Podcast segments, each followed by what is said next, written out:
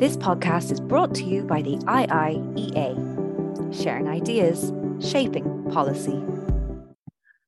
Uh, good afternoon, everybody. I'm very pleased to welcome you today to uh, this webinar uh, on the Ukraine war and critical energy infrastructure, the growing hybrid threats to Europe. Uh, I'm particularly pleased to welcome Professor Sarah Lohmann, uh, who is acting professor in the Henry M. Jackson School for International Studies at the University of Washington. And she's been generous enough to uh, give up her time from her schedule to speak to us, and particularly as she is coming from Seattle, where it's uh, a lot uh, earlier than it is uh, in our comfort zone here in, in Dublin. Um, Dr. Uh, Professor Lohmann will speak to us for about 25, 30 minutes, and then we will go to the question and answer with our audience. Uh, just the usual notes, which I think most people uh, are aware of at the moment. You'll be able to join the Q&A uh, function on Zoom, which you will you should see on your screen. And uh, please feel free to send your questions in throughout the session as they occur to you. And um, we will uh, put them to Dr. Lohmann as soon as she has finished her presentation. Uh, and a reminder that today's Q&A and presentation are both on the record. Uh, in this in this situation um, and in the lead up to the invasion of Ukraine over a year ago, the critical energy infrastructure of Ukraine and its allies has been targeted both through cyber and kinetic means. Uh, emerging and disruptive technologies such as drones and hypersonic missiles have been used on the battlefield, and cyber attacks and disinformation campaigns against partner states are on the rise. In her remarks, Dr. Lohmann will discuss the emerging methods of media being used against Ukraine and its European allies, and what remains to be done to keep critical infrastructure and public safe in this hybrid warfare environment. And we in Ireland have not escaped, uh, and our HSE was subject to the target um, of cyber attack, which has been traced back to Russia. Let me just formally introduce uh, Professor Lohmann. She is the acting assistant professor in Henry M. Jackson School for International Studies. And her two new books, What Ukraine Taught NATO About Hybrid Warfare, uh, produced in November 2022, and Countering Terrorism on Tomorrow's Battlefield were published by the US Army War College Press during her visiting professorship there at the end of 2022. Her current teaching and research focus on cyber and energy security and NATO policy. And previously, she served as the Senior Cyber Fellow with the American Institute for Contemporary German Studies at uh, Johns Hopkins University where she managed projects which aimed to increase agreement between Germany and the United States in improving cybersecurity and cyber norms. And uh, Professor Lohmann has also worked in Germany, in Munich, where she served as a university instructor uh, at the University of the German Army, the Bundeswehr. And she, there she taught cybersecurity policy and international human rights and political science and got her doctorate there.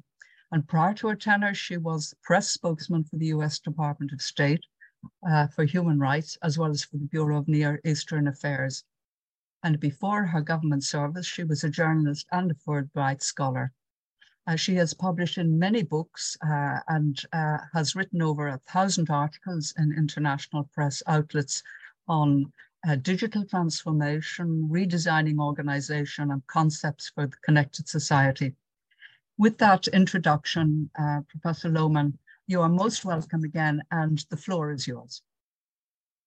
Well, thank you very much, Ambassador, and it is a great honor to be here today. Uh, I want to especially thank the Institute of International and European Affairs for inviting me um, and to congratulate you on your recent publications and testimony on national security threats, very relevant to today's talk. Um, and, and thank you especially um, to Ambassador Cross for moderating today, also to Cian Fitzgerald for organizing. Um, I want to break down my talk today into several different pieces. So I'm going to be talking about hybrid warfare from multiple angles. I'm going to start by defining it and how it's being used in the current Ukraine conflict uh, with its three main landmarks. And then I'm going to briefly talk about China's role and how drones are really impacting the battlefields as an emerging technology. I will briefly go over the patterns we've seen in year one and now at the beginning of year two uh, of this conflict. I will look at the, the current threats to energy, critical infrastructure, and other systems, and then look at solutions addressing energy independence, uh, cyber hardening, as well as the undersea cable discussion. Um, so briefly, uh, where, uh, where am I getting my information? So um, I have just returned, uh, as was mentioned, from the Army War College, uh, doing a secondment there for almost two years, which sent me to Europe. During this time, I was um, on secondment uh, as part of the Army. So uh, there you see me on the right-hand side, uh, uh, jumping off the jumping off the side of the Alps with the with the military unit there. So this was interesting for a former diplomat to see this part of the world um, from military based view, but I was going and looking at energy critical infrastructure across Europe um, and looking at the ways that we are cyber hardening. And this was even uh, long before the invasion. So going through different NATO member states, looking at um, how different European countries were ensuring that their energy critical infrastructure uh, was secure. As part of this, we were, uh, um, myself and the co-lead picture there at NATO headquarters, we were reporting back to NATO um, as part of uh, our NATO Science and Technology Organization project. Um, this project was looking specifically at ensuring energy independence, and my role was looking at uh, the cyber angle, ensuring that our energy critical infrastructure is cyber secured. Um, as such, I was providing recommendations as a cyber subject matter expert, um, both at those uh, military bases, but uh, as well to, to NATO headquarters. Um, so that's just a little bit about where, uh, where I've received my research. So when we talk about hybrid warfare, what are we really talking about? Uh, so the NATO definition looks at hybrid threats that combine both military and non-military means. These are both covert and overt means. These include disinformation, includes in cyber attacks, economic pressure, and deployment of irregular armed groups as well as regular forces. Uh, so the impact that we've seen from this hybrid warfare has led to an energy crisis across Europe. As uh, most are well aware, it's led to food shortages due to um, some of the challenges with getting grain out from, from Ukraine, it's led to supply chain issues. The aspect I focused on with the hybrid warfare was how it's targeting energy critical infrastructure. Um, so both the kinetic attacks, but as well the cyber operations that would be targeted at energy critical infrastructure. Um, and what we found was that sometimes even the information operations and the economic coercion was that was used had just as much of a percentage of impact as some of the other forms of attack. Uh, just to complete the picture, as mentioned in the definition, both regular and irregular forces. Um, this has been the case in Ukraine since 2014 with regular presence of separatist militias there in Ukraine. Uh, everyone's well aware of the Wagner Group's presence there, uh, especially as we've been looking uh, at Bakhmut in the last months and everything happening in this tragic invasion. So the main patterns, the three main landmarks I found in my research looked at um, and responded to the emerging technology environment, cyber attacks in tandem with the kinetic attacks, as well as the impact of disinformation and malign influence, as well as the partnership with China. In terms of the emerging technology environment, what we found was that uh, looking at different European countries and how the technology was emerging, how smart grids and renewables were feeding into traditional grids, but were not cyber secured, how the um, IT and operational technology Uh, the union of those two creates additional vulnerabilities when not cyber hardened. Much of the newer technology not having adequate cyber early warning systems, not having adequate cybersecurity built into the front end, which is absolutely necessary as we look at expanding renewables across Europe. Um, so everything from wind farms to solar um, to some of the, the, the, newer Internet of Things um, that the smart grids uh, are connected to all of this very crucial to have cybersecurity uh, being used.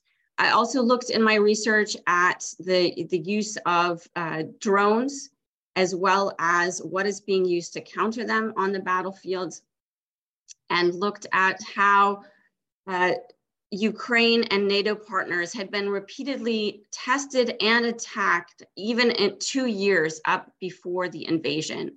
Uh, so what started as initial hacking um, attempts ended up actually causing a loss of energy. So uh, many were aware of the hacking of satellites, which then caused a wind farm to, to be affected, then targeted attacks of wind turbines, uh, causing loss of energy, also of gas pumps, of pipelines, of coal and thermal plants as target, all through the cyber sphere. Um, this is not something that just happened overnight.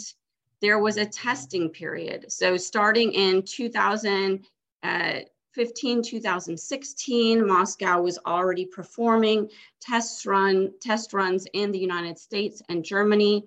Um, not to mention Ukraine itself, when uh, Ukraine was left without heat in the middle of winter.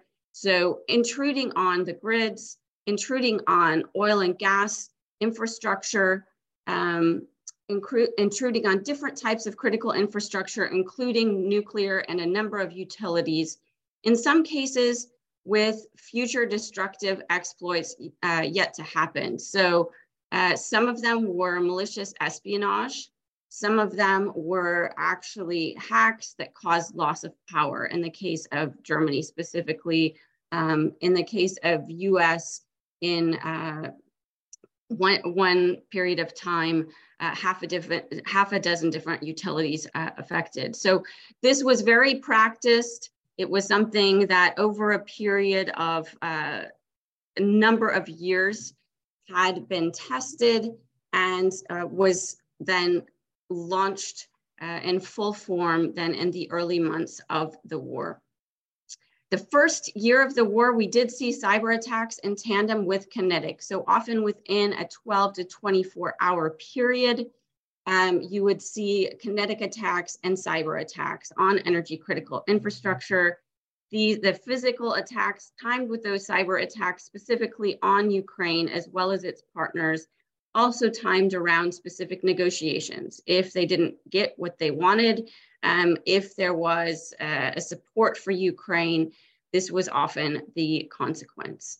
As I mentioned before, disinformation, um, operations, and malign influence often had a percentage impact. For example, uh, focused on Poland, focused on Lithuania, on the publics there, uh, leading in some cases to concrete loss of energy. So a disinformation campaign about a uh, leaking nuclear plant that uh, wasn't actually leaking, causing coal workers not to show up for work because their, their, their families were concerned about their welfare, um, causing that coal plant to shut down. So loss of energy in Poland where uh, it, it really lives from that uh, coal industry. We also saw China helping to soften the impact of sanctions. And I wanna get into a little bit about how China has aided Russia in this particular war, specifically by um, sending them drones, by sending them tracking technology uh, for parts of Chinese drones that had been used by Ukrainians earlier in the war, and by controlling uh, the supply chain across Europe.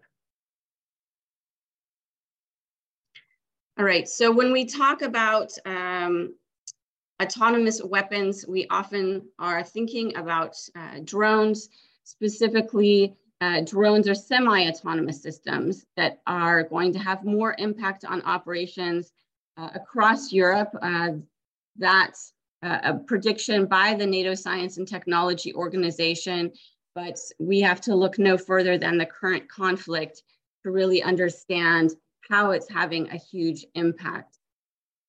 So um, the drones are really changing the battlefields. We're aware that uh, Chinese exporters have sold uh, $12 million worth of drones uh, to Russia since the invasion. Uh, that's 70 different Chinese exporters. Um, in addition, they were very successful in helping Russia to track uh, drones being used by Ukrainians as well as their operators, uh, very tragically. And so this is another way that they've been providing this uh, lethal help. Uh, we're aware that both the US and um, the United Kingdom have been providing uh, Ukraine with uh, both uh, short and long range uh, drones to help both help them be their, their eyes and ears, so to speak. Um, but there have been attack drones as well. So this is something that's happening on, on, on both sides, um, but also should be considered as part of the long-term equation as we're looking at emerging technology and what is impacting the battlefields. I want to talk briefly about patterns that we have seen there in Ukraine um, in the first year and then in the second year. So in terms of Russian leadership patterns, initially you did see very much a focus on kinetic, on the bombings. Um, so as I mentioned, timed with cyber, but leading with that kinetic force, the explosions. This is something that the Russian leadership wanted to focus on. Um, at the same time, uh, using that espionage long game with long-term consequences. So in many cases, the intrusions on European countries' critical infrastructure and their remote control systems um, have not fully caused uh, damage yet, but uh, we're aware that it could in the future. Um, we were pleasantly surprised by Ukraine's growing cyber maturity. They took 2000, uh, the, the initial energy grid attack um, from a number of years ago and really used that to focus their cyber maturity. They had an extensive cyber education then offered in universities across the country. Uh, so a new cadre of young leaders in cyber security. We also saw that they shifted after experiencing what they experienced with um, Crimea in 2014 and then the hacking of their grid following. Um, they decided in many cases to allow their industrial control systems to operate on manual. So whereas um, in Western Europe, much of uh, our systems are operated um, virtually and uh, the Internet of Things greatly plays a role they recognize that this expands the attack surface through the cyber sphere and that this was a great challenge. And so uh, Russia was not able to pr provide the damage that had been expected in this way from a number of their critical infrastructure systems due to the fact that they had resorted back to manual. In addition, they did receive support from allies that helped with rapid response forces when uh, large cyber attacks were known.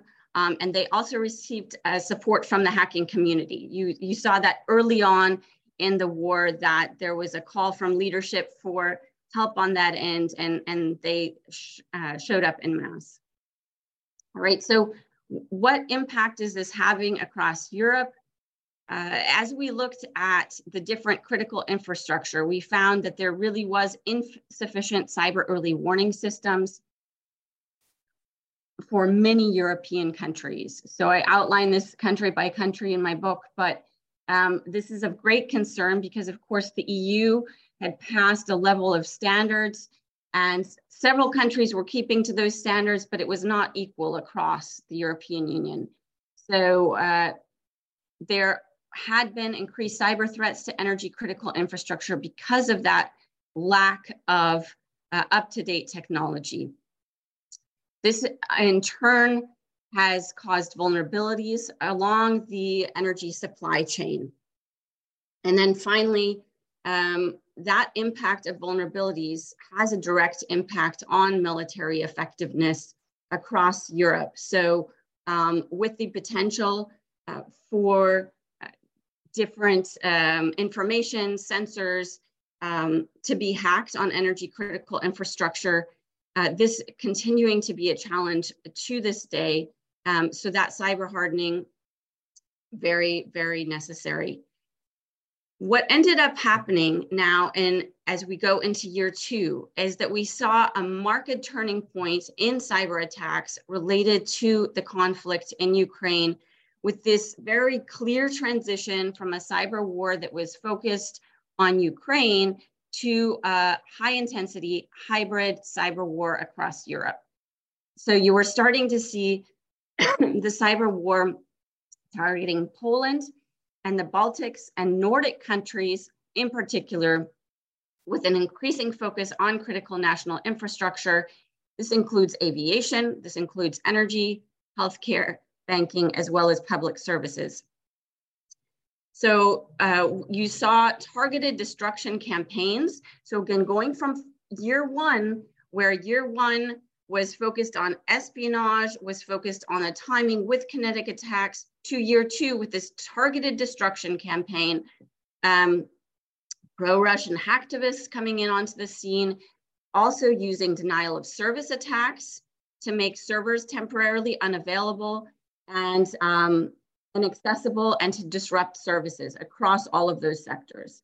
So this was part of Russia's larger strategy to engage in information warfare as a way to really wear down the public.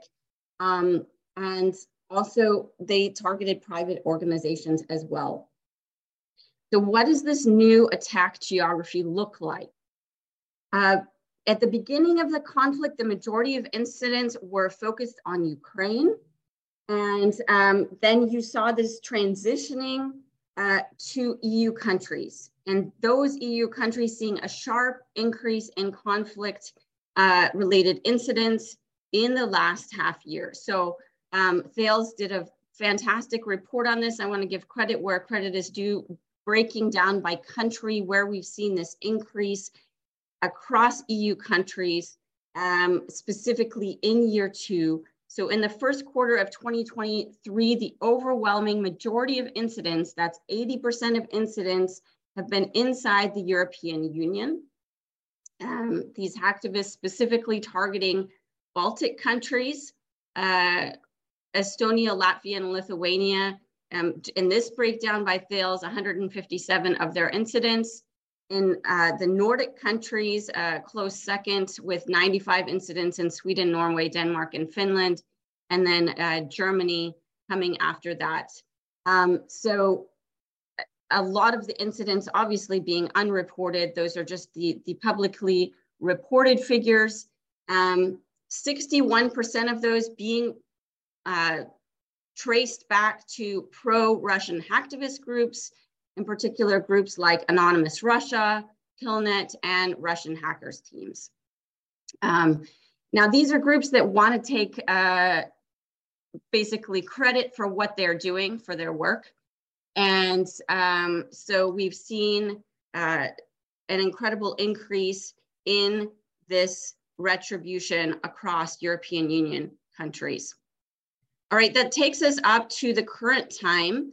Now, this map on the right was a map I created as part of the book um, together with uh, several of my students, one of them a colonel, um, another uh, a student from one of my classes, and uh, we mapped out each of these European countries where we perceived uh, threats. And again, according to some open source uh, information, we created these back in 2021 as to where we uh, were predicting threats within six months. That's what you see in red, um, in orange within a year, and within yellow, two plus years. These were finished in uh, June of 2021.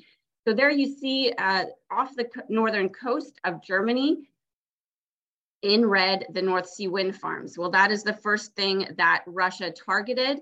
Uh, in the south, you see an unstable grid, uh, also with challenges from the Internet of Things.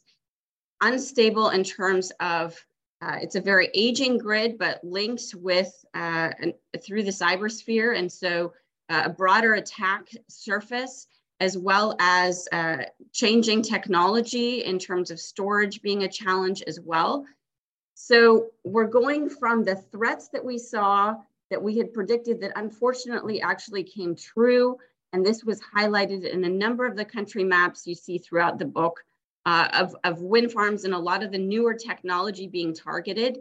And you see that moving across the north now. And as you are, aware, moving to the northwest uh, with cyber attacks targeted uh, to the UK, to uh, Ireland. Um, so one of the challenges being this, this uh, fleet of spy ships operating in the Nordic waters. So with Sweden, Denmark, Norway, and Finland initially uh, reporting on this, um, with these uh, boats gathering intelligence, they reported over the last decade. So using that underwater surveillance equipment to map the key sites, um, the, the specifically these Russian vessels in military training areas, but interestingly, also close to energy critical infrastructure.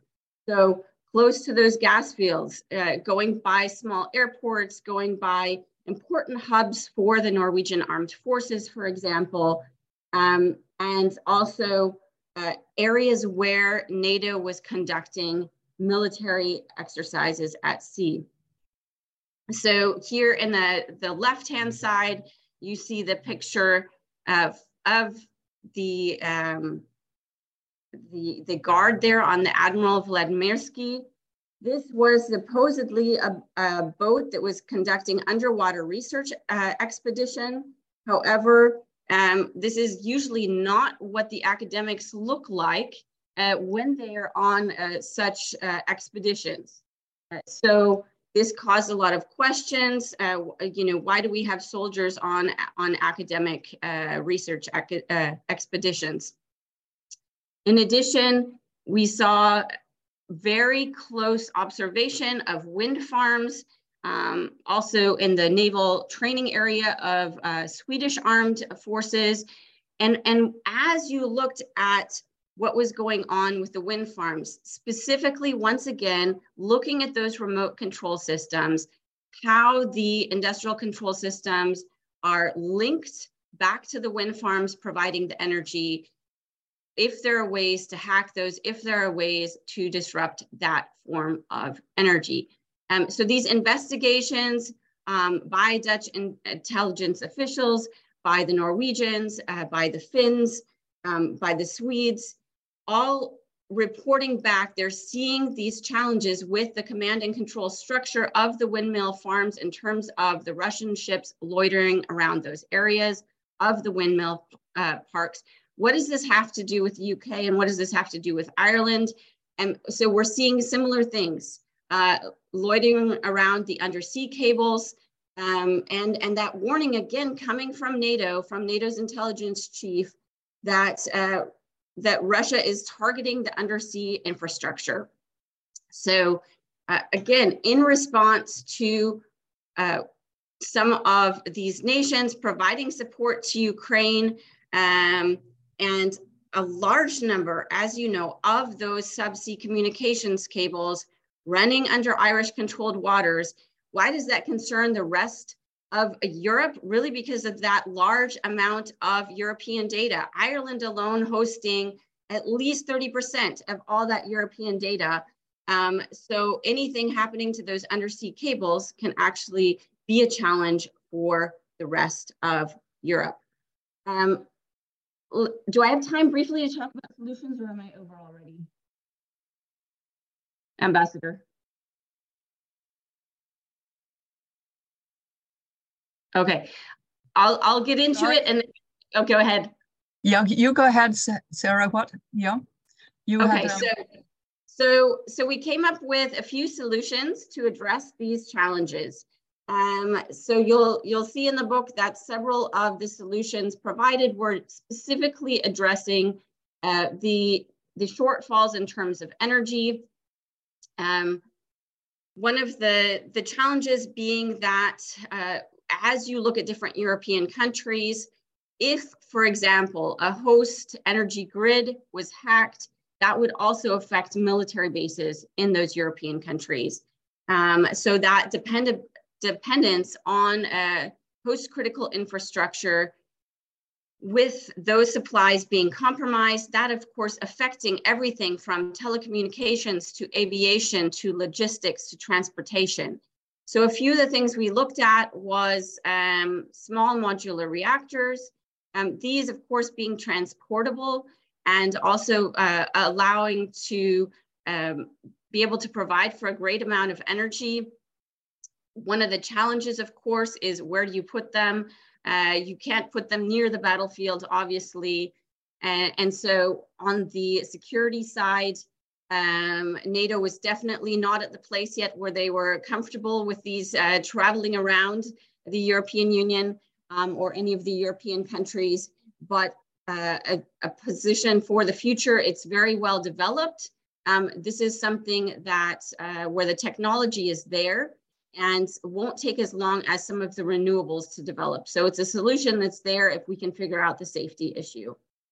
Um, the other thing that we looked at intensively was to what extent microgridding and islanding would help with energy independence. So a microgridding being a, a small grid, like a neighborhood size, a military base size.